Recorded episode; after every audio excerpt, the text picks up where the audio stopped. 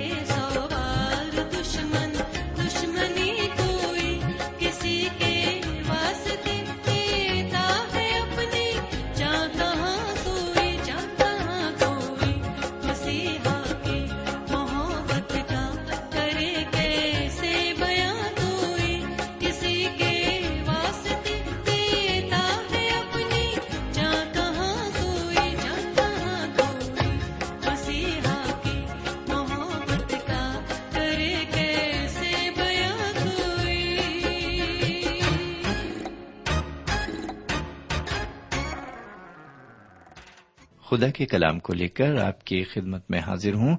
سلام قبول فرمائیے۔ سمین ہم ایک بار پھر خدا و تعالی کا شکریہ ادا کرنا چاہتے ہیں کہ اس نے ایک اور موقع ہمیں عطا فرمایا ہے تاکہ ہم اس کے قدموں پر بیٹھ کر ایک بار پھر اس کے پرفضل کلام کو سن سکیں۔ سامعین، مجھے امید ہے کہ آپ اور آپ کے گھر کے سبھی لوگ، آپ کے والدین، آپ کے بھائی بہن آپ کے بیوی بچے سب لوگ خداون میں خیرافیت سے ہوں گے، کیونکہ ہم برابر آپ کے لیے دعائیں کرتے ہیں۔ اور آپ کو میں بتا دوں کہ آپ کی دعائیں بھی میرے ساتھ ہیں۔ آپ کی دعاؤں کے عوض خدا کا فضل میرے اوپر برابر قائم ہے۔ میں آپ کی خدمت میں ایک بار پھر حاضر ہوں۔ اور آج ہم اور آپ مل کر یہ دیکھنا چاہتے ہیں کہ خدا و تعالی اپنے کلام کی مارفت ہم سے کیا کہنا چاہتا ہے؟ یقیناً پچھلے کئی سالوں سے جو لوگ پروگرام سے جڑے ہوئے ہیں، ہم دیکھ رہے ہیں، اس بات کو ہم نے محسوس کیا ہے کہ خدا و تعالیٰ اپنے کلام کے ذریعے ہم سے بات چیت کر رہا ہے۔ طرح طرح سے اس نے ہم سے بات چیت کی ہے۔ اور آگے بھی وہ ہم سے بات چیت کرتا رہے گا۔ اور ہمیں اس راستے پر گامزن کرے گا، جو سرت مستقیم ہے یعنی سچائی کا راستہ ہے۔ سامعین، آج جب ہم مطالعہ کرتے ہیں تو ہماری دلی خواہش یہی ہونی چاہیے کہ خدا کا کلام ہمارے کانوں میں پڑے، ہم اسے سمجھیں، دماغ سے اسے سمجھیں، ہمیں عقل دی جائے اسے سمجھنے کی، اور ساتھ ہی ساتھ ہم اسے اپنے دل میں بھی قبول کریں۔ نہ صرف دل میں قبول کریں، بلکہ اس کو اپنی زندگی میں بھی لائیں۔ یقیناً یہ جو انتظام ہے خدا کا، یہ بے مثال ہے۔ اور خدا ہماری زندگی سے اس کے ذریعے کچھ چاہتا ہے۔ وہ ہماری زندگی میں اپنے کلام کے ذریعے کچھ کرنا چاہتا ہے۔ بہرکیف تو آئیے ہم کلام کی طرف متوجہ ہوتے ہیں اور سنتے ہیں کہ خداون ہم سے کیا کہنا چاہتا ہے، لیکن پہلے ایک چھوٹی سی دعا مانگیں۔ ہم دعا کریں۔ ہمارے پاک پروردگار رب العالمین، ہم تیرے تہ دل سے شکر گزار ہیں کہ تو نے ایک اور موقع ہماری زندگی میں عطا فرمایا ہے، تاکہ ہم تیرے کلام کو ایک بار پھر سن سکیں۔ یقیناً تیرا کلام ہماری روزانہ رہنمائی کرتا ہے۔ جی ہاں وہ ہمارا پیشوا ہے۔ ہمیں اچھائی اور برائی کی بابت سمجھاتا ہے اور ہمیں خبردار کرتا ہے کہ کس طرح کی زندگی ہمیں گزارنا چاہیے۔ آج بھی ہم یہی دعا کرتے ہیں کہ ہم جو کچھ سنتے ہیں، اس کی ہماری جی ہاں اس کے ذریعے ہماری روحانی بہبودگی ہو، ہماری فلاح ہو۔ اے خدا رب العزت، ہم اپنے آپ کو تیرے حضور ڈال دیتے ہیں، ہمارے کانوں کو کھول دے ہمارے دل کو کھول دے تاکہ ہم اسے سمجھیں اور قبول کریں اور اس کے مطابق زندگی گزاریں۔ یہ دعا ہم اپنے حضور کریم جناب سیدنا یسو مسیح کے وسیلے سے مانگتے ہیں۔ آمین۔ سامعین، آج میں اس کتاب کے اس حصے کو پیش کرنے جا رہا ہوں، جہاں آپ دیکھیں گے کہ حضرت داؤد نے دو بڑے گناہ کیے۔ سمین آپ جانتے ہیں کہ حضرت داؤد خدا ون تعالی کے دل پسند اور چنے ہوئے بادشاہ تھے۔ انہیں خدا ون تعالی نے کافی عزت بخشی۔ ان کے دشمنوں نے شکست کھائی اور ابھی ہم نے دیکھا کہ انہوں نے بنی امون اور آرامی فوجوں کو شکست دی اور اس طرح وہ ایک طاقتور بادشاہ بن گئے۔ خدا ون تالا نے انہیں غاروں اور گفاؤں سے نکال کر محل میں پہنچا دیا۔ ان کے ایش و آرام کے سامان مہیا کیے اور اب آپ دیکھیں گے کہ سیون کے قلعے میں وہ ایش کی زندگی گزارتے ہوئے دکھائی پڑیں گے۔ بجائے جنگ میں اپنی فوج کی کمان سنبھالنے اور ان کی رہنمائی کرنے کے وہ اپنے محل میں رہتے ہیں اور یواب ان کی فوجی کمان سنبھالتا ہے۔ اب میں حزب معمول آج کے روحانی مطالعے کی طرف رجوع کرتا ہوں اور آپ کی خدمت میں پہلی آیت سے چھٹی آیت تک عبارت کی تشریح پیش کرتا ہوں۔ میرے پیارے بھائی بہن، گیارہویں باپ کی پہلی آیت پر ہم ذرا رکیں گے۔ پہلی آیت میں مرقوم ہے، اور ایسا ہوا کہ دوسرے سال جس وقت بادشاہ جنگ کے لیے نکلتے ہیں، داؤد نے یواب اور اس کے ساتھ اپنے خادموں اور سب اسرائیلیوں کو بھیجا اور انہوں نے بنی مون کو قتل کیا اور ربا کو جا گھیرا، پر داؤد یروشلم میں ہی رہا۔ سامن یہ وہ وقت تھا جب بادشاہ جنگ کے لیے نکلتے تھے۔ جی ہاں جب بادشاہ جنگ کے لیے نکلتے تھے، یہ جنگیں اسی طرح ہوتی تھیں جیسے آج کل لوگ جانوروں اور چڑیوں کے شکار کرنے کو نکلتے ہیں۔ شکار کرنے کا ایک موسم ہوتا ہے۔ اسی طرح جنگ کرنے کا بھی ایک وقت ہوا کرتا تھا۔ باقی وقت میں لوگ صلح اور امن کے ساتھ رہتے تھے۔ سمن یہاں ہم دیکھتے ہیں کہ حضرت داؤد نے خود جنگ میں شریک نہ ہو کر یواب کو بنی امون سے لڑنے کو بھیجا۔ ابھی تک تو آپ نے دیکھا کہ انہوں نے جنگ سے منہ کبھی نہیں موڑا۔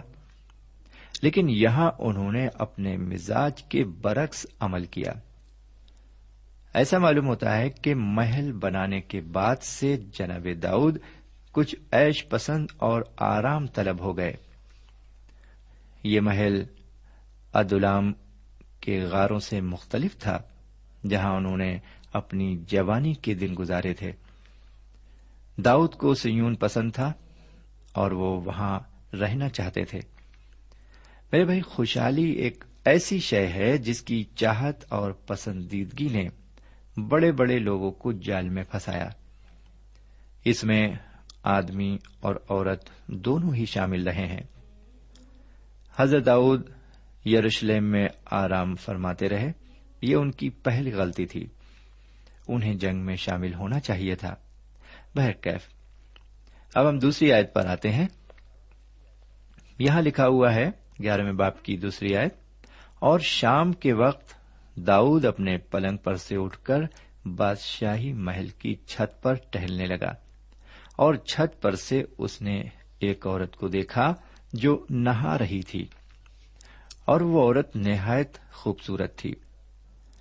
سمن اسی بارت میں غور طلب بات یہ ہے کہ حضرت داؤد اپنی پلنگ سے اٹھ کر محل کی چھت پر ٹہلنے لگے۔ اس زمانے میں جو عمارتیں تعمیر کی جاتی تھیں، ان میں برج وغیرہ نہیں بنائے جاتے تھے۔ عمارتوں کے رہنے والے چھت کا استعمال کرتے تھے۔ وہاں پر گھر کے سارے مکین ایک دوسرے سے ملتے تھے۔ اس وقت حضرت داؤد بے چینی کی حالت میں اٹھ کر چھت پر ادھر ادھر ٹہلنے لگتے ہیں۔ بے چینی کی وجہ یہ بھی ہو سکتی ہے کہ ان کی فوج جنگ کے میدان میں تھی۔ اس بے چینی کی حالت میں ان کی نگاہ ایک خوبصورت عورت پر پڑتی ہے، جو اپنی چھت پر بے خبری کے عالم میں نہا رہی تھی۔ وہ بے خبر تھی کہ اس کی برہنگی کو کوئی دیکھ رہا ہے۔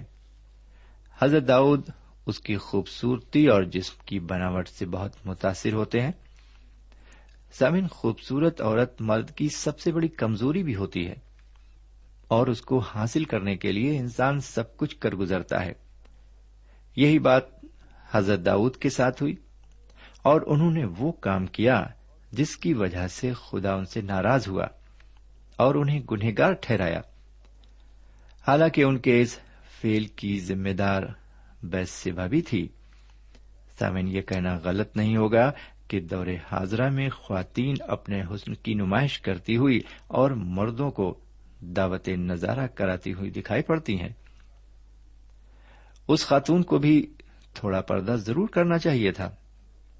بہرکیف، تیسری آیت سے لے کر چھٹی آیت تک ہم پاتے ہیں کہ حضرت داؤد اس عورت کے بارے میں معلومات حاصل کرتے ہیں۔ معلومات سے یہ پتا چلتا ہے کہ اس عورت کے شوہر کا نام اریا ہے، جو ان کی فوج میں ملازم ہے۔ جی ہاں جو ان کی فوج میں ہی ملازم ہے اور غیر ملکی ہے۔ چوتھی آیت میں جو بیان کیا گیا ہے، وہ کچھ ٹھیک نہیں ہے۔ اگر حضرت داؤد میدان جنگ میں ہوتے تو شاید یہ واقعہ پیش نہ آتا۔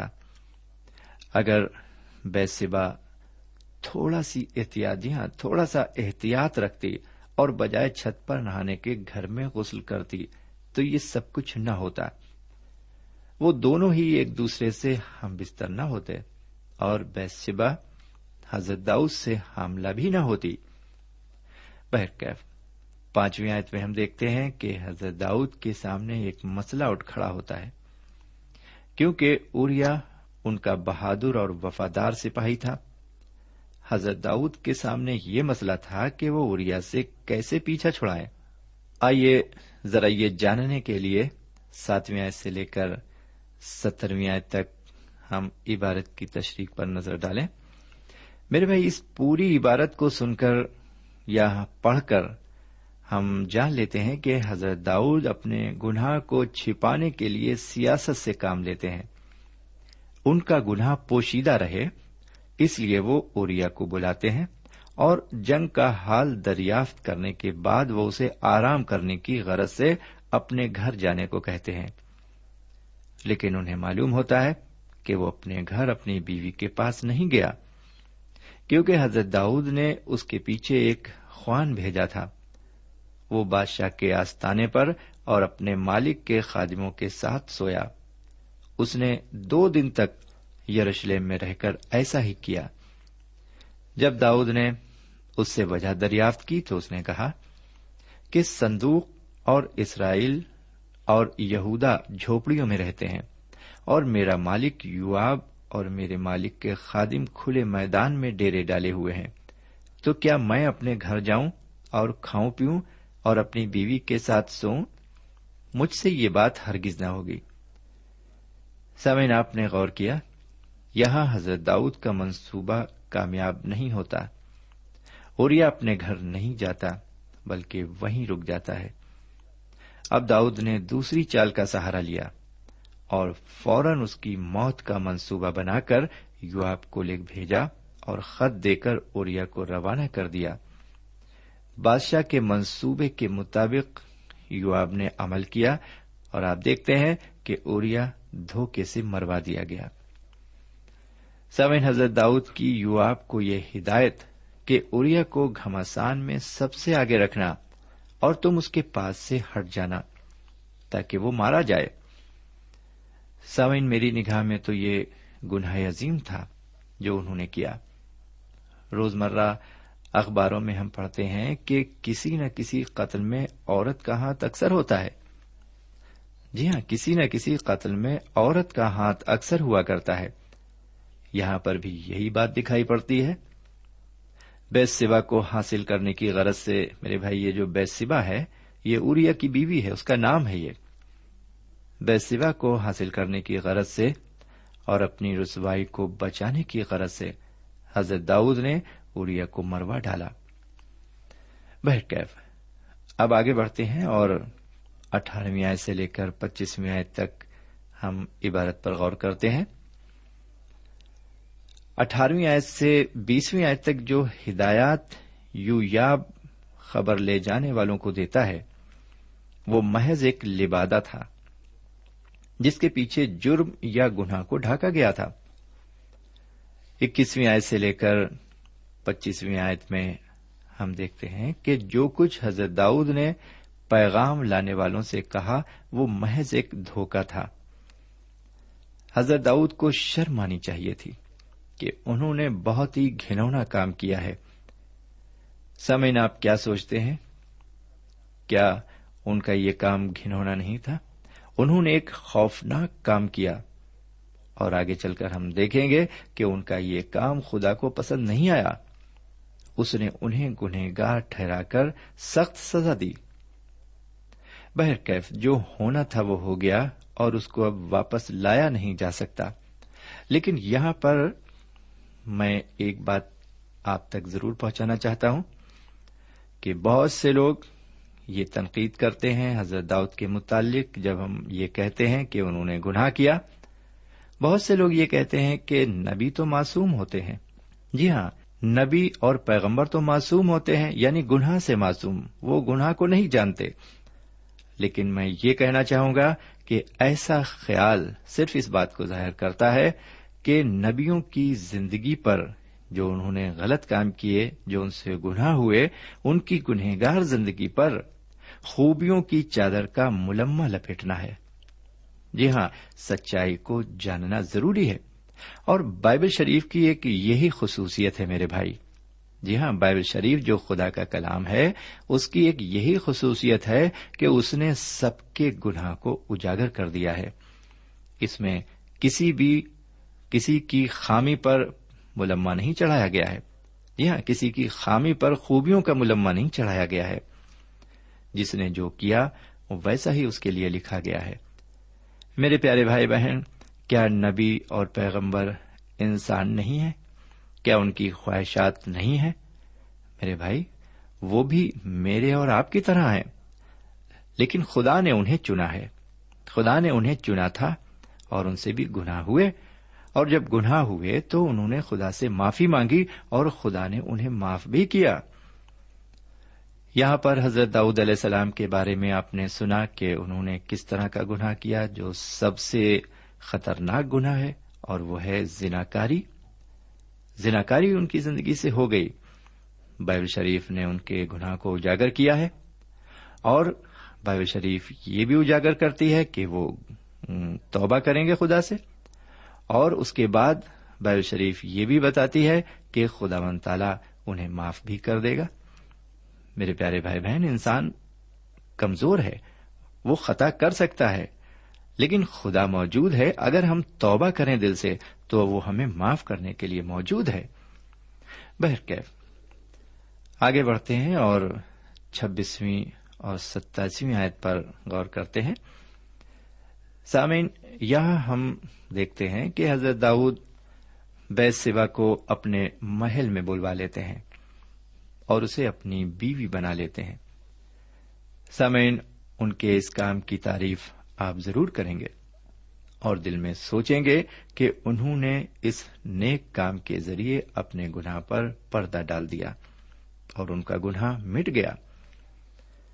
میرے بھائی، یہاں پر حضرت داؤد نے جو گناہ کیا اس کے بارے میں ہم یہ دیکھتے ہیں کہ انہوں نے گناہ عظیم کیا، زناکاری میں ملوث ہو گئے، اور پھر اپنی زناکاری کو چھپانے کے لیے یعنی گناہ کو چھپانے کے لیے انہوں نے کیا کیا کہ اس عورت کے شوہر کو، جس کا نام موریا تھا اور وہ ایک جنگی سپاہی تھا اور وفادار بھی تھا ان کا، اس کو مروا ڈالا تاکہ ان کا گناہ سامنے نہ آنے پائے۔